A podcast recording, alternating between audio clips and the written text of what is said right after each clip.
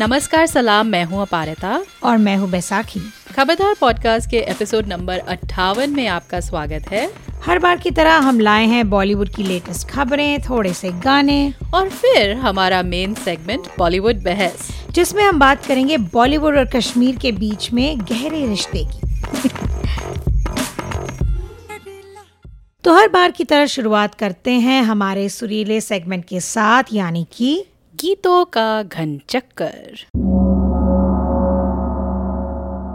क्योंकि हमारा ये एपिसोड कश्मीर में फिल्माए गए फिल्मों पर है, मैंने ये गाना चुना है फिल्म मेरे सनम से। तो इस फिल्म के सारे गाने बेहतरीन थे। It's very difficult to choose one song, पर ये गाना मुझे बहुत सुंदर लगता है, खासकर रफ़ी साहब का जो यूनिक अंदाज़ है, एक शायराना स्वीट सा लेड बैक जो उनकी एक आवाज़ में वो एक कशिश सी है, राइट। तो ये गाना मेरा बहुत पसंदीदा उस फिल्म का। संगीत है ओ.पी. नैयर का और गीतकार हैं मजरूह सुल्तानपुरी। पुकारता चला हूँ मैं गली गली बाहर की, बस एक छाँव जुल्फ की, बस एक निगाह प्यार की, पुकारता। पुरानी यादें याद आ गई हैं। और पुरानी यादों के बारे में जब बात चली है तो हाल ही में विद्या सिन्हा की फिल्म रजनीगंधा मैंने देखी थी टोरंटो शहर में, और कुछ ही दिनों पहले फिर एकाएक खबर मिली विद्या सिन्हा के कोइंसिडेंस की। तो मैंने रजनीगंधा में से ये गाना चुना। कई बार यूं भी देखा है ये जुमन की सीमा रेखा है, मन तोड़ने लगता है। और मैंने ये गाना इसलिए भी चुना क्योंकि इसमें हमें कुछ हद तक बम्बई का दर्शन करने का अवसर मिलता है, और तुम हाल ही में बम्बई घूम घाम के आई हो। जब ये हम देख रहे थे, इनफैक्ट जब ये गाना चल रहा था थिएटर में, बड़ी इंटरेस्टिंग सी कुछ बातें चल रही थी जो हम रजनीगंधा के फिल्म के बारे में एक जो एपिसोड है उसमें थोड़ा हम गहराई से बात करेंगे कोई दूसरे एपिसोड में, तो तब मैं बताऊंगी। तो फ़िलहाल यही नोट करते हैं कि जो फिल्म के संगीतकार थे वो थे सलिल चौधरी और गाना गाया था मुकेश ने। कई बार यूं भी देखा है ये जो मन की सीमा रेखा है, मन तोड़ने लगता है। और अब हमारा अगला सेगमेंट फिल्मी खबरें।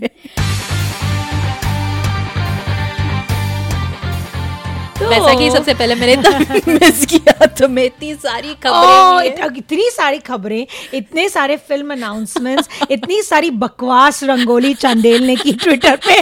I was itching in Mumbai कि अरे यार रिएक्ट करते हैं, पर जायका I was having too much of a good time guys. तो बट बॉलीवुड में खबरों की कमी कभी नहीं होगी। शुरुआत करेंगे हम राजीव हरी ओम भाटिया से। मतलब अक्षय कुमार से। उनका काफी मंगलमय समय चल रहा है। व्हाट अ पन। अच्छा, मंगल नहीं लगा उन्हें? मुझे लगा मंगल का ग्रहण। बिल्कुल नहीं। हाल ही में मिशन मंगल जो उनकी फिल्म आई विद फीमेल स्टार कास्ट, तो उन्होंने 100 करोड़ बनाए केवल 5 दिनों में। By the way, okay that's big. और वो अभी हाल ही में खबर ये भी आई है कि वो फोर्ब्स लिस्ट में आ चुके हैं इस साल। वो इस लिस्ट में 33वें पोजीशन पर हैं, विच इज़ प्रीटी गुड। और उन्होंने पीछे छोड़ दिया है हॉलीवुड के कई दिग्गज एंटरटेनर्स को, Rihanna, Jackie Chan, Lady Gaga, अपने बेचारे captain America Chris Evans, Haryana Grande, सबको पीछे छोड़ चुके हैं। बट यू शुडंट फॉरगेट एक और चीज़ जो मैंने इंडिया में जाके देखी कि अक्षय कुमार हर जगह है। एग्जैक्टली क्योंकि फिल्मों के अलावा वो काफ़ी एंडोर्समेंट्स भी करते हैं। और पारिता, तुमने अभी मुंबई की बात छेड़ी तो वही मुझे सारे billboards, all the major stars are obviously endorsing everything from दांत में छुपे कंकड़ से लेकर यू नो हर चीज़ का वो कर रहे हैं। तो बेचो सब तेल और साबुन बेच रहे हैं। तो अक्षय कुमार का सरियल मोमेंट, दोनों साइड अक्षय कुमार के बड़े बड़े एंडोर्समेंट से, जहां वो एक तरफ हार्पिक टॉयलेट क्लीनर्स को बढ़ावा दे रहे थे दूसरी तरफ किसी रैंडम पाइप्स की कंपनी थी कोई जो फिटिंग करा था ना पाइप्स, उसमें अक्षय कुमार दांत फाड़ के बिलबोर्ड पे छाए हुए हैं। एक्सप्रेशन दोनों में सेम था भाई उनका जो एक ये मुझे देखना है क्योंकि फिलहाल तक तो मुझे उनके खाली सारे ग्लैमर शॉट्स आते हैं। Oh my God. कभी वो बाइक पे है, कभी किसी पे है और अलग अलग डिजाइनर exactly. कपड़े और पाइप्स, मतलब कुछ नहीं छोड़ा है, टॉयलेट पाइप सब। एडवांस तो बहुत बधाई अक्षय को, कमाते रहिए। आई मीन और इससे बड़ी और बात क्या हो सकती है। And speaking of Akshay Kumar, उनके शूज में स्टेप इन करने की कोशिश ऑलरेडी हो रही है। उनके जीते जी एक दूसरा अक्षय कुमार क्लोन बन रहा है, of course Aron Kartik Aaryan. Oh my god, हमारे ग्वालियर के ग्वाले ग्वालियर के प्लीज राइट, ये अब उनके लिए एक तकिया कलाम, ग्वालियर के ग्वाले। तो वो भूल भुलैया का जो सीक्वल आ रहा है okay. उसमें वो मुख्य भूमिका निभा रहे हैं राइट। तो हरी हरी ओम बोलो। पर मुझे हमेशा लगता है कि कार्तिक आर्यन टीपते हैं अक्षय कुमार के स्टाइल को। अगर तुमने नोट किया होगा लुका छुपी, वो दांत फाड़ के स्माइल करना तो सेम। पर उसमें लुका छुपी में एक डायलॉग है जब वो कृति सनन को कहते हैं अरे सुनती हो, and she comes and that is so Akshay Kumar. तो उनके हंसने का अंदाज, डायलॉग डिलीवरी, फिल्म चॉइसेस काफी कुछ अक्षय कुमार की तरह है। तो और इस सीक्वल को जो डायरेक्ट कर रहे हैं वो हैं विख्यात निर्देशक, no entry, thank you, ready, welcome, welcome back, no problem, what nonsense, दिग्गज बॉलीवुड ग्रेट मूवी एग्जैक्टली। तो ये व्हाट नॉनसेंस नो प्रॉब्लम तो मैंने अपने डाल दिए, उन्होंने वाकई में नहीं बनाई ये फिल्म। अनीस बाज़मी का जिक्र हम कर रहे हैं। तो he just picks up random, मुझे ऐसा लगता है जो कॉन्वर्सेशन होती है ना उनके उनके कलीग्स के साथ, नो प्रॉब्लम यार, फिर मिलते हैं, सी यू, ऐसे ही जस्ट रेडी कुछ भी, वेलकम बैक, यही सब नाम है उनके फिल्मों के। तो Anees Bazmee is making the sequel to, and I am sure it's gonna be a super hit because Kartik Aaryan का भी अभी मंगलमय टाइम चल रहा है। He is doing an unbelievable like roster movies एक के बाद एक with all the new young things, Sara Ali Khan, Ananya Pandey, and उनके बीच में वो ग्वाले सो ही इज वो छाए हुए हैं बेसिकली। तो वेल क्या करें। अपारिता, तुम तीसरी खबर हमें देने वाली थी अबाउट। खैर अब ये खबर तो थोड़ी पुरानी है पर फिर भी हमसे रहा नहीं गया क्योंकि we will try to do a smooth segue into something fresh. पर हाँ बोलो। तो हाल ही में प्रियंका चोपड़ा ने हमको उन पे ध्यान गौर फरमाने का अवसर दिया निक जोनस के अलावा। वो थी एक ब्यूटी कन्वेंशन में कहीं पे और एक युवा लड़की जो मेरे ख्याल पाकिस्तान से ताल्लुक़ रखती हैं, आयशा मलिक, उन्होंने प्रियंका चोपड़ा के एक ट्वीट को का जिक्र किया और उनको मतलब ऐसे बोला कि आप न्यूक्लियर वॉरफेयर का प्रोत्साहन क्यों करें। मतलब बेसिकली खेल हो गया न्यूक्लियर मतलब अब इस किस्से के काफ़ी मतलब मैं अच्छा, जब तक ये प्रियंका चोपड़ा और आयशा मलिक के बीच में था और वो ट्विटर थोड़ा पगला रहा था, मुझे कोई इसमें दिक्कत नहीं थी। तो हाँ, तो आयशा मलिक ने उनसे प्रश्न किया, उनसे इस लड़की आयशा मलिक से माइक छीन लिया गया। प्रियंका चोपड़ा ने उनको शायद ज़्यादा मीडिया ट्रेनिंग नहीं मिली जैसे लोगों को नहीं मिलती है, पता नहीं क्यों। तो उन्होंने काफ़ी मतलब वैसे आई हैव टू से थोड़ा मतलब she could have been more classy about it, you know, are you done venting, या are you done venting, like seriously आप मतलब थोड़ा एक यू नो 10 तक गिनिए, फिर उसके बाद आप शांति से जवाब दीजिए तो अलग बात है। तो उन्होंने अपनी बात कही, आयशा ने अपनी बात कही, उन दोनों के बीच में रहती है तू मैं तो ठीक था। उसके बाद जो फिर थिंक पीसेस आए हुए हैं, तो मुझे लग रहा है कि भाई, और फिर क्योंकि ये बात कहाँ से कहाँ पहुँच गई। प्रियंका चोपड़ा की जो ट्वीट 5 महीने पहले से अब कश्मीर तक आ गई, मुझे थोड़ा अजीब सा लगा कि ये बात किस तरह से ट्विस्ट हुई और किस तरह से थिंक पीसेस ने इसको अभी जो इंडिया और पाकिस्तान के बीच में जो तनाव चल रहा है उसके बारे में इसको इंटरप्रेट किया। तो इन सब बातों पे हम गौर करेंगे शायद जब Priyanka Chopra Toronto international film festival में आएंगी। सेगवे अलर्ट, हम जस्ट स्मूथली जा रहे हैं टू टोरंटो इंटरनेशनल। पता नहीं वो हमसे मिलेंगी या बात करेंगी या नहीं, पर खैर वो आ रही हैं टोरंटो इंटरनेशनल फिल्म फेस्टिवल में, या वो तो पता नहीं, पर उनकी फिल्म ज़रूर आ रही है। The sky is pink, Shonali Bose की जो फिल्म है, इसके बारे में हमने पहले बात की थी, तुमने बताया था जब इसका फर्स्ट लुक वगैरह वगैरह आया। राइट, उसमें वो दिखाई देंगी फरहान अख्तर के साथ एंड विद ज़ायरा वसीम, जिनसे शायद शोनाली का कांटेक्ट नहीं हो पाया था क्योंकि कश्मीर में चल रहे तनाव के कारण। राइट, तो जब ये अनाउंसमेंट हुई थी तो फिर शोनाली का एक या तो ट्वीट किया था उन्होंने, या एक तो मुझे आजकल ट्विटर से दूर रहना ही शायद हम पसंद करेंगे, बट हाँ उन्होंने ये कहा था कि she hasn't been able to contact, उनको पता नहीं है कि ज़ायरा वासिम आ पाएंगी कि नहीं। So, okay. Yeah, we don't know. Well, we'll keep you posted on that. पर अपारे तो हमें टोरंटो इंटरनेशनल फिल्म फेस्टिवल से काफ़ी कुछ आपके लिए लाएंगे। सितंबर 5 से 15 तक टोरंटो में होगा। काफ़ी फिल्में आ रही हैं, जाने माने लोग आएंगे, और इंडिया से शायद खाली 5 फिल्में आ रही हैं, लेकिन फिर भी और भी हम फिल्में देखेंगे, ये भी फिल्म देखेंगे, और जितना हो सके कोशिश। हमारे समीक्षक लोग वापस आ रहे हैं तो उनसे भी थोड़ी गुफ्तगू होगी। Exactly, so stay tuned.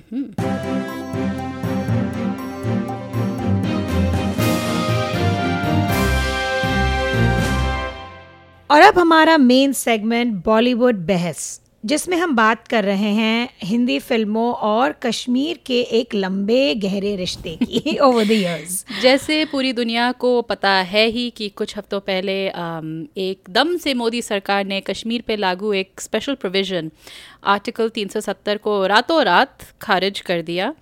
इस बात को लेके काफ़ी हंगामा हुआ और मीडिया वालों की तो भाई चांदी हो गई। With Article 370 gone and signs of a return to normalcy in Jammu and Kashmir, a few signs. एक दफ़ा फिर कश्मीर पर बातचीत, क्योंकि कश्मीर में धीरे धीरे अब सामान्य हालात हो रहे हैं। कश्मीर से आर्टिकल 370 को हटे 2 हफ्ते से ज्यादा का वक्त गुजर चुका है, लेकिन लगातार जो है कश्मीर पर बातचीत हो रही है। Good evening and welcome. There's going to be a cleanup of terrorists and their minders in Kashmir. And even though there is no official announcement yet, this much is clear to everyone and to me as well. मतलब रोज ये लोग लड़ते हैं और एक और इनको मौका मिल लिया। वैसा कि तुम तो इंडिया में थी ना उस समय, कैसा माहौल था? बहुत गर्मी थी इंडिया में वाकई में, पर लोग एक्चुअली गर्माए हुए थे। I don't think the heat helped, पर न्यूज़ चैनल्स तो पगला गए थे ही। पर जो मैंने दोस्तों और परिवार वालों में भी जो जोश देखा इस मुद्दे को लेकर, जो खास करके टोन था, यू नो, कुछ शब्द टोरंटो जैसे शहर में रहकर I think you stay away from all that, तो you you your ears are not used to कुछ फ्रेजेस, जो शब्द और फ्रेजेस बहुत दिनों के बाद सुनाई दिए, जैसे हमारा देश, उनकी प्रॉब्लम्स, हमारी problems, the us and them, you know, patriotic होना, माइनॉरिटीज़, नेशनलिज्म किसे कहते हैं, मोदी है तो मुमकिन है, पर जो जोक्स और वो जो मीम्स, और नॉट ओनली व्हाट्सएप यूनिवर्सिटी तो फुल फ्लेजेड ग्रेजुएट्स थ्रो कर रही है रोज। व्हाट्सएप पे मैं जाती नहीं, बिल्कुल। और एक get that family and friends, मैं एक ज्वेलरी की दुकान में बैठी थी, और मैं गुजरात गई थी, my in laws stay in Gujarat, तो मैं एक ज्वेलरी की दुकान पे बैठी हूँ। गुजरात तो नरेंद्र मोदी जी का गढ़ है तो वहाँ के एक सेल्स, बहुत ओवर एंथुजियास्टिक सेल्स मैनेजर ने एक समा बांधा हुआ था वहाँ पे। बहुत उत्साहित थे इस खबर को लेकर। उसी टाइम हुआ था, just one day before Modi had done the whole 370 thing, और वो कस्टमर्स को मुबारकबाद दे रहे थे, हम आए अपना हीरा खरीदने, और तो तुमको फ्री में हीरा नहीं मिला हीरा पन्ना उतना ही, उतनी औकात होती तो पर उनकी औकात वही थी। स्टोर में, ये अपने स्टोर में वो राजा थे, एग्जैक्टली जो और कह रहे थे सबको कि जो कोई नहीं कर पाया वो मोदी ने कर दिखाया, यू नो। सो तो मैंने जब कहा कि I hope, you know, because we have friends in Kashmir, we have friends जिनके रिलेटिव्स अभी भी माँ बाप कश्मीर में रहते हैं, श्रीनगर में रहते हैं, तो मैंने जब कहा कि आई होप सब ठीक हो जाए कश्मीर में, क्योंकि वहाँ काफ़ी इमीडिएटली देयर वाज क्वाइट बहुत टेंस सा माहौल था, राइट। उनके जो मेजर पॉलिटिकल लीडर्स थे, they were under house arrest, सारी कम्युनिकेशंस लाइंस बंद हो गई थी, विच इज़ वेरी, हमें कुछ खास खबर नहीं मिलती है एग्जैक्टली तो ये सब जब मैंने उनसे कहा because I thought it's just going to be a conversation, और मुझे भी मैं उस फेज में चली गई कि I take it upon myself to थोड़ा बांटो कॉमन सेंस जितना भी I can, right, but you can't really, वो मेरा थोड़ा नाइव सा वो है, बट आई ट्राई. तो ही जस्ट श्रग्ड कि उसने मुझे ये कहा कि and I was so struck that even a common man now talks like this, कि उन्होंने कहा अरे मैडम आपको इतनी चिंता क्यों है उनके बारे में, आप अपने लोगों की परवाह नहीं करती क्या? वाओ. So, तुम्हारे लोग हैं कौन? में so many levels of inappropriateness. मैंने एक तो मैंने सोचा एक तो तुम सेल्स पर्सन हो, मैं तुम्हारे दुकान में कल से आऊँगी नहीं, राइट, कस्टमर सर्विस तो गया तेल लेना, मैंने who cares, the lines have been blurred, कोई सेंस ऑफ प्रोप्राइटी मतलब अप्रोप्रिएटनेस नहीं है. तो आई जस्ट टोल्ड हिम कि वो भी हमारे ही लोग हैं भाई, you know, I don't want to sound preachy, तो मैंने जस्ट कहा कि वो भी हमारे ही लोग हैं, बट ही जस्ट लाफ्ड. तो Wow. तो लोग and he shrugged, you know, he just did the whole, हाथ जो करते हैं अपना घुमा के श्रग करना. तो लोग नेशनलिज्म और पेट्रियाटिज्म की बड़ी चर्चा कर रहे थे, and the general feeling was that if you are not with us then you are against us, which is I think अभी all pervading throughout the world. हाँ, दुनिया में हो गया है ये ऐसा माहौल. हाँ, तो मोदी जी और उनकी सरकार की जो मनुस्थिति है इसका कभी कुछ खास पता तो हमें रहता नहीं है, राइट. जैसे कि जब डिमोनेटाइजेशन हुआ था उन दिनों मैं भी दिल्ली में थी और बहुत ही बबाल हुआ था, मतलब एकदम से अगले दिन गए और मैडम ये नोट नहीं चलेगा, कुछ खबर नहीं थी, दूध. खैर, मोदी जी ज़्यादा बोलते नहीं हैं सदन में या फिर जनता के सामने ही भाषण देने के अलावा, या तो बैग ग्रिल्स के साथ मन की बात जंगलों में. Did you see that? It was like, oh my God. एक तरफ अक्षय कुमार के बिलबोर्ड से और एक तरफ नरेंद्र मोदी जी के बिलबोर्ड से इंडिया में. खैर, तो उन्होंने इस निर्णय के पीछे उनकी जो सोच थी उसके बारे में, भाषण कोई एक था उसमें अलग अलग स्पष्टीकरण किए, तो अलग अलग कारण थे जिनके बारे में हम तर्क कर सकते हैं लेकिन हम करेंगे नहीं. लेकिन हमारे हवाले एक कारण महत्वपूर्ण था, मोदी जी ने कश्मीर में फिर से फिल्में बनाने का प्रस्ताव you know, सामने रखा कि भैया आप कश्मीर में. ख्याल अच्छा है, पर मोदी जी ने कहा, पर और ऐसा तो है नहीं कि उन्होंने कहा और करण जौहर जी चले अपना नहीं तख्त की अगली स्केड्यूल हम ये दल झील के किनारे शूट करेंगे. नहीं, करण जौहर वहाँ बैठ के वो जो शाहजहाँ के करण जौहर अमीन अस्तो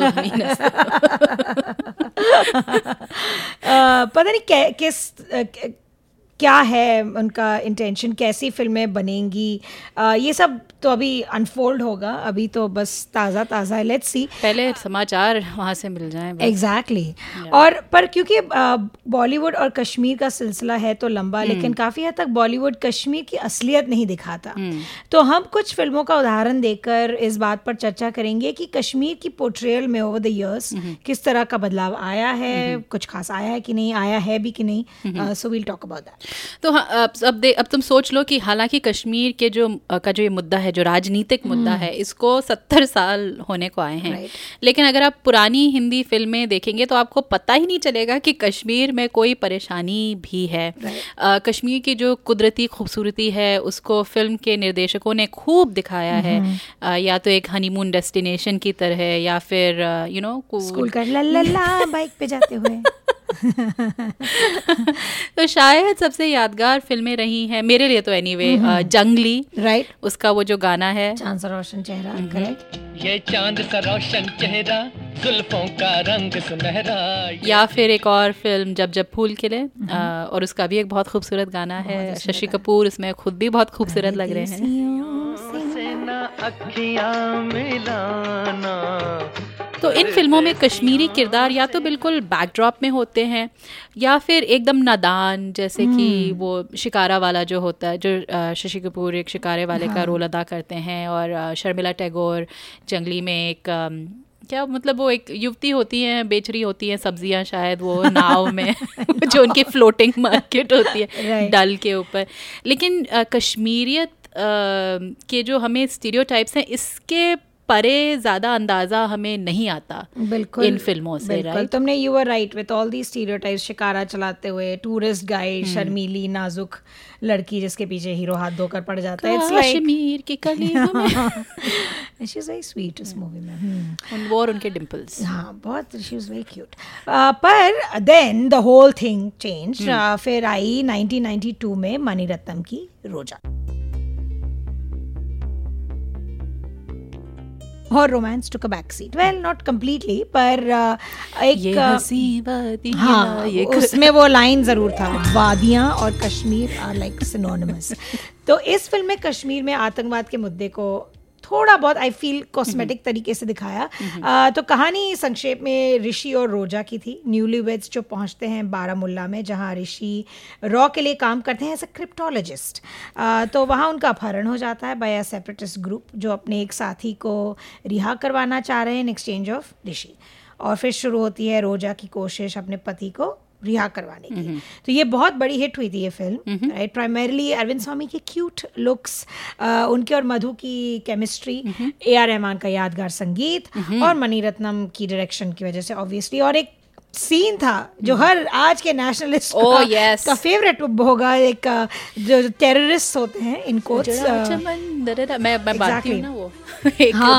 समा बांधो और इंडियन फ्लैग को आग लगाते हैं और उस पर कूद पड़ते हैं अरविंद स्वामी. और you know he is trying to extinguish the fact of Hindu यहाँ मुस्लिम यहाँ. एग्जैक्टली. तो सारा भर कूट कूट में उसमें भर दिया है सब कुछ, उस गाने में और उस सीन में. लेकिन जब ये आई थी फिल्म, मेरे ख्याल से एक नई तरह की फिल्म, एक तो मणि रत्नम की शायद पहले एक काइंड ऑफ मेन स्ट्रीम से नॉर्थ में हमको पता चला था. मणि रत्नम, ए आर रहमान, ये मतलब रोजमर्रा के नाम बन गए थे हमारे लिए. इससे पहले हमने ऐसे देखा नहीं था कुछ. तो या पर at the end of the day commercial formula film कह सकते हैं, राइट. जैसे इसमें मणि रत्नम की ट्रिलॉजी में से करेक्ट, जो दूसरी और हैं दिल से और बॉम्बे. तो इसमें कश्मीर और कश्मीरियों के इश्यूज को कोई गहराई में ना जांची गई और ना दिखाई गई. आई थिंक पंकज कपूर के दो तीन क्लोजअप्स थे, वो पढ़ते हुए, प्रेयर करते हुए और फिर गहराई से देखते हुए तो बंदूक की तान पे. एग्जैक्टली. दूसरी जो बंदूक की तान पे कमर्शियल मसाला फिल्म आई थी इसी आतंकवाद के मुद्दे पर, वो थी विनोद चोपड़ा की मिशन कश्मीर. तो ये आई थी 2000 में, जिसमें थे ऋतिक रोशन जिन्होंने निभाया किरदार अल्ताफ का. तो अल्ताफ के जो परिवार वाले हैं उनको पुलिस गलती से मार देती है और बदला लेने के लिए वो आतंकवादी बन जाते हैं. Again more of a personal vendetta story बन गई थी, ना कि कश्मीर के किसी मुद्दे के बारे में थी.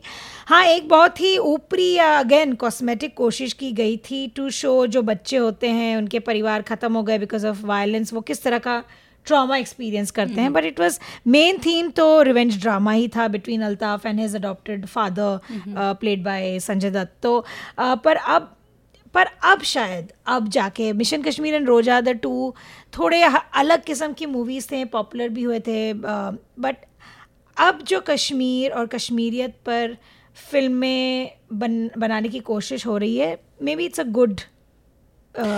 मैं याद करने की कोशिश कर रही हूँ कि विनोद चोपड़ा की खुद की बैकग्राउंड क्या, उनका कश्मीर है ना. हाँ, कुछ तो ताल्लुक है उनका. और मेरे ख्याल उन्होंने करीब भी बनाई थी which was I think set in Kashmir और हिमाचल. तब कश्मीर और हिमाचल काफ़ी वो भी होते थे और उस समय मेरे ख्याल से, क्योंकि कारगिल वगैरह ये सब यू नो एक टेररिज्म पे उन दिनों ऐसी फिल्में काफ़ी आ रही थी ना, जो टेररिज्म पे थोड़ा हमारा जो आर्मी पे. शुजीत सरकार की भी आई थी यहाँ. हाँ, राइट. तो इसको हम देख रहे थे कुछ वो समय थोड़ा अलग था मेरे ख्याल इंडिया में. लेकिन हाल ही में जैसे तुमने कहा, बहुत ही मैं कहूँगी महत्वपूर्ण फिल्में आई हैं जो कश्मीरी कलाकारों ने या तो खुद लिखी हैं और उनका निर्देशन किया है, जैसे हरूड या फिर हैदर जैसी फिल्म जो विशाल भारद्वाज की शेक्सपियर ट्रिलॉजी में से एक है और इसे लिखा है एक जाने माने कश्मीरी पत्रकार बशारत पीर ने. हैदर, मेरा इंतकाम लेना मेरे भाई से. तो पहले मैं हैदर की बात करती हूँ, क्योंकि जब ये फिल्म आई थी, बैसाखी मुझे तुम्हारा तो पता नहीं, लेकिन मुझे एकदम से इसको देखने का मन था ट्रेलर से ही. विशाल भारद्वाज की कोई भी movie, I think the only movie I was not interested to watch was ये जो हाल ही में आई थी, दो लड़कियों. ओह अच्छा, पटाखा. ओके.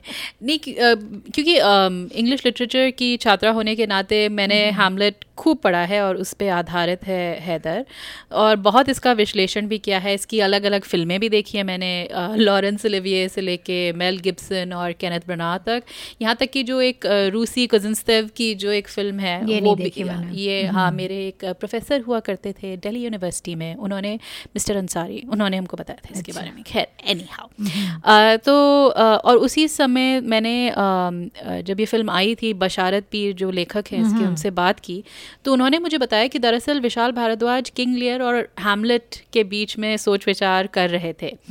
तो बशारत ने उनसे कहा कि दुनिया में जो सबसे उदासीन जगह अगर है तो वो कश्मीर ही हो सकती है, और वो खुद कश्मीरी हैं। अब तो खैर शायद वो दिल्ली और अलग जगह में पर बार रहते हैं, पर वो काफ़ी बार कश्मीर जाते रहते हैं। तो खैर हैमलेट तय हुआ। अब मैं ये कहूँगी कि कश्मीर के बारे में कुछ चीज़ें मुझे पता थी, ठीक है, कि वहाँ पे भारतीय फ़ौज जैसे तैनात है और जो टॉर्चर के एलिगेशंस लगाए हैं और यू नो कैसे नौजवान गायब हुए हैं लोग, काफ़ी इसके बारे में मुझे कुछ हद तक पता था। लेकिन हैदर ने जिस तरह से वहाँ के जो एक भयावह माहौल है उसको जो दर्शाया, वो जो एक सीन है ना जब वो सब लड़कों को आदमी और सब लड़कों को वो इकट्ठा करते हैं और वो सब फिर एक तो आईडी अपना दिखाते हैं, फिर जीप के सामने से जो जाते हैं, हमें ये समझ में आया कि हाफ विडोज़ क्या होती हैं,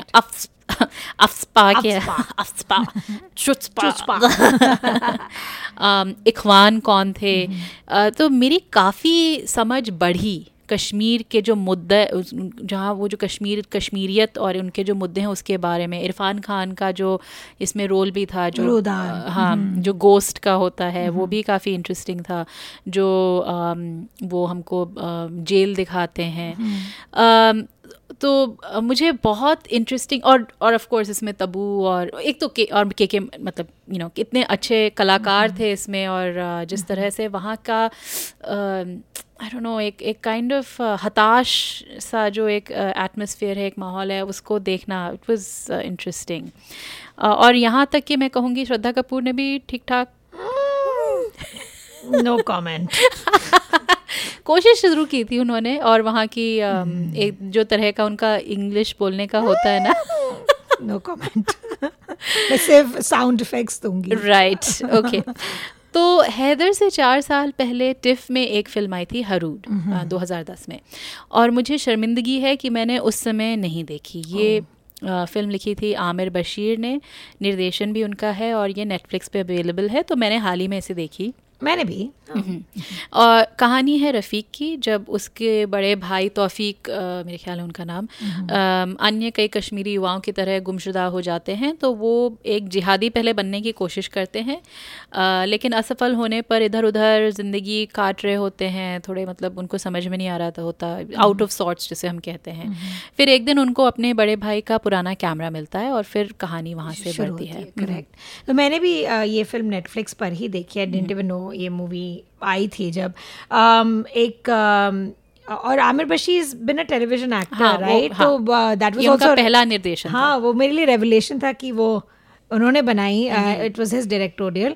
तो काफ़ी कॉन्टेम्पलेटिव एक्सपीरियंस आ रहा है। इस फिल्म की गति धीमी है, there is lots to observe and think, शायद थोड़ा कभी कभी इम्पेशेंस भी हो जाए, बट जो हैदर में भी हमने देखा, राइट, जो माहौल है कश्मीर का, the palette, the colour palette, it's something that you just sometimes just need to see and observe. हर चीज़ कहीं नहीं जा सकती। इवन जो चिनार के जो पेड़ होते हैं, जो यूजुअली कितने हम उसको रोमांटिसाइज करते हैं, लोग कितना मिथोलोजाइज करते हैं, पर जिस तरह से चिनार के पेड़ को इसमें यूज़ किया गया, जो फिरन, मुझे याद है कि जब हम बच्चे ही थे तो उस समय दूरदर्शन पे एक आता था, धारावाहिक था, गुलशन गुलफाम। उसको देख के, मतलब वो एक शिकारे वाले फैमिली के परिवार के बारे में है, तो उसको देख के हमको उन दिनों बड़ा वो होता, फिरन पहनने का बड़ा था। लेकिन इस तरह उनका रहन सहन वगैरह, और उसके अलावा जो लोगों पे जो मानसिक तनाव होते हैं, जो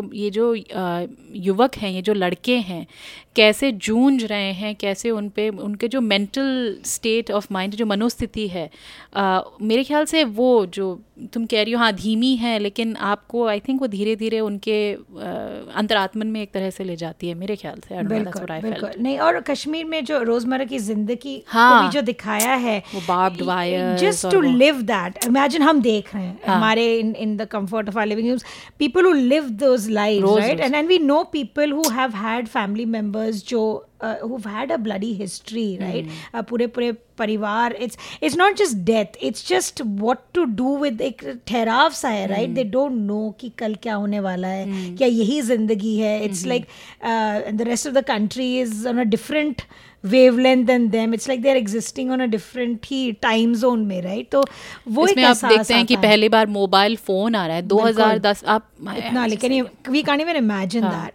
तो जैसे कि हम लोग डिस्कस करें कि महसूस करने वाली फिल्म है, ज़्यादा डायलॉग्स नहीं है, एक शहर और उसके लोग जिन्होंने कितना कुछ देखा है और सहा है, एक सेंस ऑफ लॉस है, और जो रफ़ीक का एक जो अनसेटल्ड परेशान सा जो कैरेक्टर है, I think is very face, it's वही दिल को एग्जैक्टली वही दिल को छू जाता है। I think he is representative of जो तुमने कहा जो यूथ है, what do they think about right, एक लंबा दिन 24 घंटे वाला जो दिन होता है एंड नथिंग टू डू, क्या क्या दिमाग में चल रहा है, who knows? वैसे तो लोगों को देखनी चाहिए, लेकिन इसके एक सीन के बारे में मैं बात करूँगी जब वो रफ़ीक और उसके दो दोस्त एक किसी मतलब पेड़ों के बीच में ऐसे ही लेटे हुए हैं, वो कुछ ऐसी जैसे यूजुअल बात यू नो दोस्त लोग बात करते हैं, एकदम से गन फायर की आवाज़ आती है और जिस तरह से उनका वो जो रिएक्शन होता है मुझे देख के एकदम से हिला दिया था मुझे एक सेकेंड के लिए कि कैसे आप दिन पर दिन ऐसे रहते होंगे, it's part of the everyday life. तो फिर अपारिता और मैंने देखी हामिद, जो international film festival of South Asia में स्क्रीन की गई थी। ये आधारित है एक प्ले पर, मोहम्मद आमिन भट्ट की फ़ोन नंबर 786 यानी कि 786। इस फिल्म के निर्देशक एजाज खान कश्मीरी नहीं है, पर कुछ एक्टर्स इंक्लूडिंग जो हामिद का रोल करते हैं कश्मीरी हैं। हामिद का जो टाइटल रोल है बच्चे का, उसे निभाया ताला अरशद रेशी जो कश्मीरी हैं, और बहुत ही स्वीट से बच्चे हैं, मन करता है उनके गालों को ऐसे कर दो, ब्यूटीफुल चार्मिंग हाँ, और ये वही यही है ना न्यूज़ कैसे हालात अब आजकल हैं कि इनफैक्ट उनको मिला था नेशनल अवार्ड बच्चे को, लेकिन जो निर्देशक थे फिल्म के एजाज खान वो उनको कांटेक्ट नहीं कर पा रहे थे बताने के लिए क्योंकि कम्युनिकेशंस डाउन थी। तो आप देखें कैसे, और वो श्रीनगर में रहते हैं हाँ, okay. वो वहाँ के ही रहने वाले हैं। इनफैक्ट जो जब एजाज खान ने फिल्म स्क्रीनिंग के बाद बात की थी, उन्होंने बताया था कि कैसे किरदार कुछ कुछ तला को देख के ही लिखा गया था, उन्हीं की मतलब उसके हाँ करेक्ट उन बच्चे के। तो या तो कहानी काफ़ी एंगेजिंग थी हामिद की भी राइट, खासकर जो ताला है उसकी वजह से। इस कहानी में भी बच्चे के अब्बू मिसिंग हैं और ये बच्चा अल्लाह को कांटेक्ट करने की कोशिश कर रहा है क्योंकि उनकी अम्मी ने कहा है कि उनके अब्बू अल्लाह के पास है राइट। तो उनका phone under some circumstances connect हो जाता है CRPF के एक जवान से, जो अपने आप को जिस बच्चे को बहलाने के लिए अपने आप को अल्लाह कहते हैं, और शुरू हो जाती है उन दोनों में एक यू नो एक गुफ्तगू एंड बहुत ही हार्टनिंग स्टोरी है। हरूड की तरह हार्ड हिटिंग तो नहीं है राइट, लेकिन स्वीट सी कहानी है जिसका मैसेज होप का है, एक उम्मीद का है। तो तुम्हें भी शायद पसंद आए पार्ट हाँ काफ़ी हद तक, मतलब जैसे तुमने कहा हैदर या हरूड के तरह नहीं है जो हमको थोड़ा ज़्यादा पॉलिटिकल जो राजनीतिक मुद्दों के बारे में थोड़ा हमको एहसास दिलाती है, लेकिन जो अगेन वहाँ की जो जीवनी है लोगों की वो और ये फिल्म भी अब नेटफ्लिक्स पे अवेलेबल है तो आप इसे भी देख सकते हैं। हामिद, हरूड, हैदर तीनों है।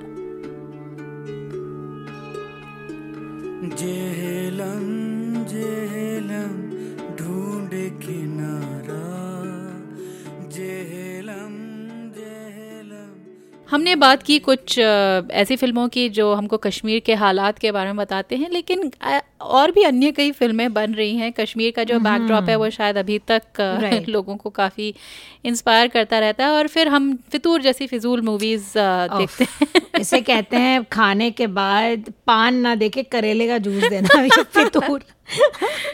फिजूल यानी फितूर मुझे तुम ही दे दो इसका ब्रीफ डिस्क्रिप्शन। जब ये पहले मतलब जब मैंने इसका अगेन जो पहले हमें खबर मिली थी, ट्रेलर देखा था, मुझे काफ़ी इंटरेस्ट था कटरीना को छोड़ के। मैं एक्साइटेड इसलिए भी थी कि गट्टू कपूर और अभिषेक कपूर जो फितूर के डायरेक्टर हैं, he is the one who made Kai Po Che. तब मुझे बहुत अच्छी लगी थी Kai Po Che. I thought he was like but then of course he also made Kedarnath जो मुझे ठीक ठाक लगी। But and I really like Aditya Roy Kapoor for some reason. I know he can not act but I was excited कि कुछ अलग बनाएंगे। बट देन या कटरीना कैफ वाज लाइक।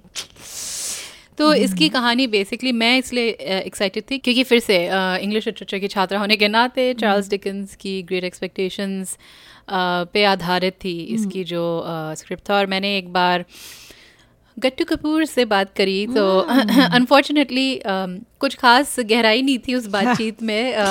वो कह रहा वो उन्होंने मेरे से कहा कि वो एक लव स्टोरी, एक बहुत ही अनोखी लव स्टोरी बनाना चाहते थे। इसके अलावा ग्रेट एक्सपेक्टेशंस उन्होंने क्यों चुनी इसके बारे में वो ज़्यादा नहीं बता पाए। तो शायद और ओरिजिनल कास्टिंग में मिस हाविशाम का रोल रेखा करने वाली थी। आई वाज वेरी इंट्रीग्ड कि but then she had to drop out and Tabu. हां लेकिन तबू ने काफ़ी अच्छे किया था। वो तो खैर टबू हैं पर मेरे ख्याल से शायद स्क्रिप्ट में ध्यान देने से ज़्यादा कटरीना कैफ के जो बाल का रंग था या फिर आदित्य राय कपूर की जिम मेंबरशिप पे पैसा खर्च कर बिल्कुल मैं आधे में छोड़ दी। मैंने I can't see this movie. मैंने पूरा झेला इसे थोड़े। मैंने जब तक Aditya Roy Kapoor was I think topless I see yes मैंने जब उन्होंने अचकन पहनी तो आपने फिर बस मैं बोला ओके सी या मैन आई एम डन। और हाल ही में फिर एक और कश्मीर में बेस्ड मतलब वही बैकड्रॉप मेरे ख्याल क्योंकि हमने शायद देखी नहीं है नोटबुक की मैं बात कर रही हूँ जिसमें थी Ryan Gosling. Oh wait no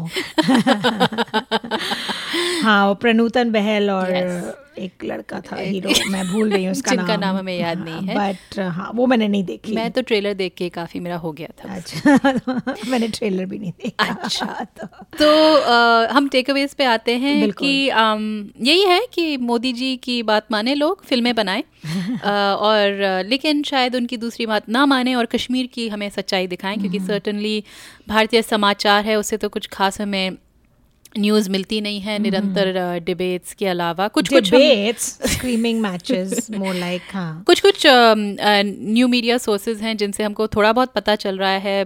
तस्वीरें आ रही हैं। अभी भी लग रहा है कि कम्युनिकेशन काफ़ी हद तक डाउन है। कब तक वहाँ पे ज़िंदगी मतलब नॉर्मल हो पता नहीं कुछ भी।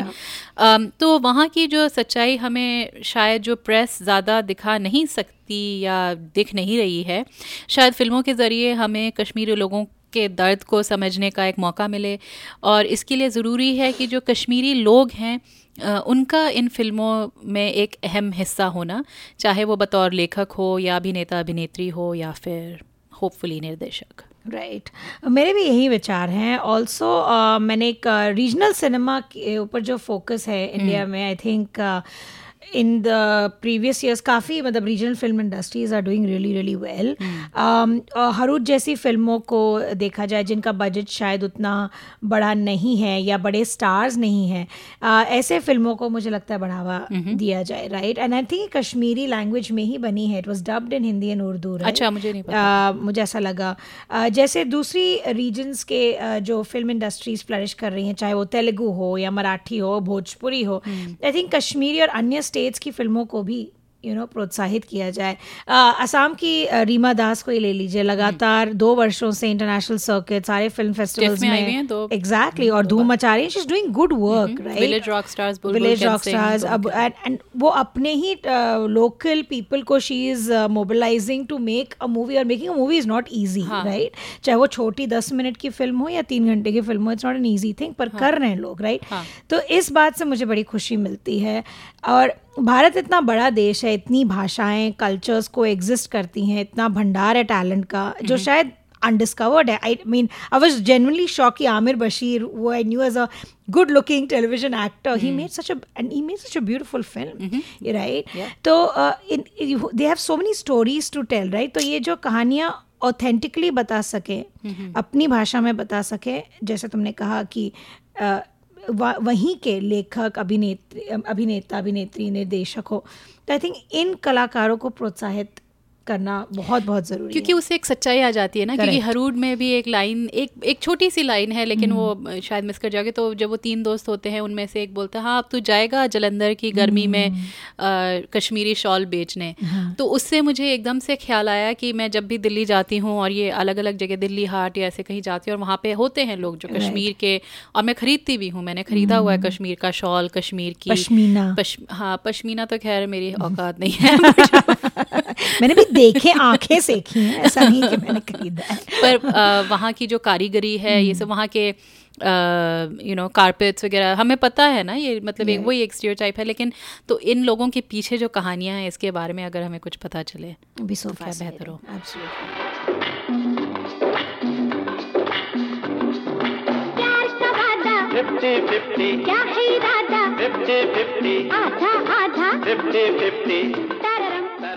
और अब हमारा सेगमेंट 50-50 ये ख़त्म ही नहीं हुआ कितने हो गए हमने अभी किए नहीं है 50।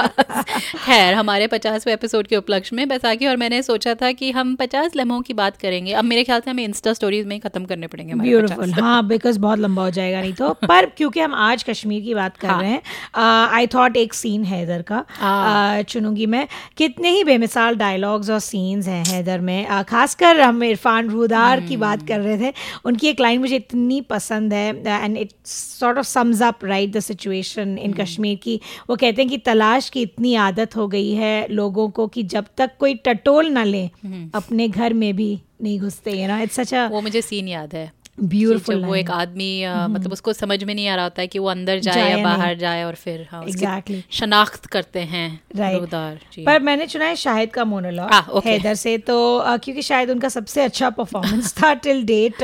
ब्रिलियंट सीन भी है, उन्होंने शायद अपने अब्बू के मौत का पता चलता है और वो सदमे में आ जाते हैं। We see him in the next scene, is head is completely shaved, एक बड़ा सा रेडियो लटकाए हुए हैं और चौराहे में खड़े होकर एक फ्रेंजीड स्टेट में ये मोनोलॉग डिलीवर करते हैं। I am sure everybody is familiar with that. आंसू आ गए थे exactly. UN council resolution number 47 of 1948, article 2 of the Geneva convention and article 370 of the Indian constitution बस एक सवाल उठाता है, सिर्फ एक, हैदर हम हैं कि हम नहीं,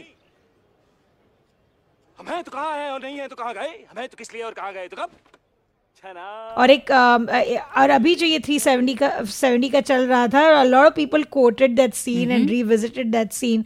So Kabir Singh fans please जरा देखिए ये सीन और अपने शाहिद कपूर फैंस के लिए who thought Kabir Singh was his career best performance, I think Netflix पर जाइए, कबीर सिंह मत देखिए, नेटफ्लिक्स पर जाइए, हैदर देखिए। हैदर पे नेटफ्लिक्स पर उपलब्ध है ये फिल्म, सो ज़रूर देखिएगा। ठीक है, मैं थोड़ा अलग अंदाज में जा रही हूँ, मेरा बड़ा ही अजीब सा सेगवे, बट हमें एक मैसेज आया हमारे इंस्टाग्राम में हैंडल के थ्रू। तो वासिफ हैं एक जनाब जो हमको पिछले 2 महीने से शायद सुन रहे हैं, और बहुत अच्छा उन्होंने हमें संदेश भेजा और उसमें उन्होंने हमको कहा कि कभी ना कभी हम अंदाज अपना अपना पे कुछ करें, चाहे छोटा सा मोनोलॉग ही क्यों ना हो। तो हमारी काफ़ी समय से इच्छा रही है अंदाज अपना अपना पे एपिसोड करने की, क्योंकि ये एक थोड़ी वो है, ये या तो कोई कुछ लोग इसको एक कल्ट फिल्म मानते हैं या फिर कुछ लोग इसको एक बड़ी मतलब हाइप्ड अप की बेवकूफ टाइप कुछ ज़्यादा ही हाइप कर दिया है इस मूवी को। लेकिन हमें पसंद है, मैं तो देखती रहती हूँ बीच बीच में जब मौका मिले। तो इसके कई सीन्स हैं, आप पुरुष नहीं महापुरुष हैं, विधवा माँ, जेलर वाला सीन, तो एक सीन हमने हाल ही में देखा जेल वाला, जब टिकू तलसानिया जो हाँ और आमिर खान और सलमान खान, अमर और प्रेम जाते हैं और वो रिबन काटते हैं।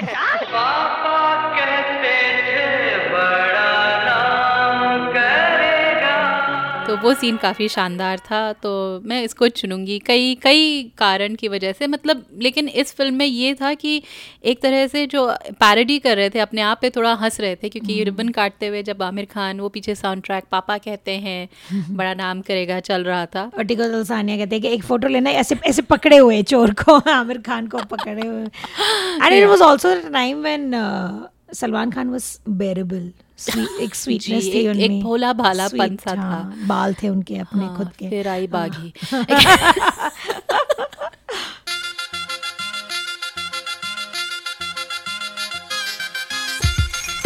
तो खबरदार पॉडकास्ट का एपिसोड नंबर 58 यहीं ख़त्म होता है। अगर आपको हमसे इस एपिसोड या किसी भी एपिसोड पे गुफ्तगू करने का मन करे तो आप हमें हमारे वेबसाइट khabardarpodcast.com या फेसबुक पेज पे हमसे संपर्क कर सकते हैं।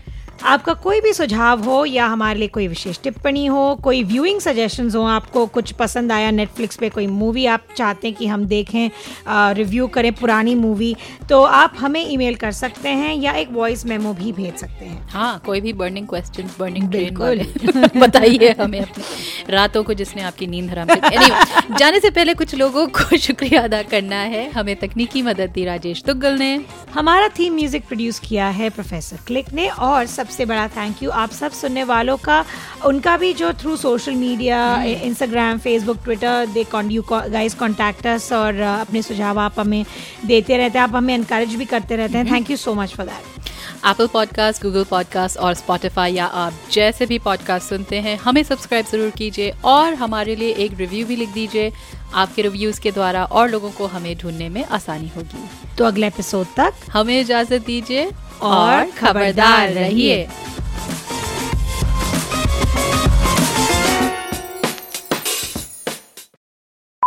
तो खबरदार पॉडकास्ट का एपिसोड नंबर 58 यहीं ख़त्म होता है। अगर आपको सुनना है तो आप सुनिए महमूद की कितनी बुरी एक्टिंग कर प्रभास।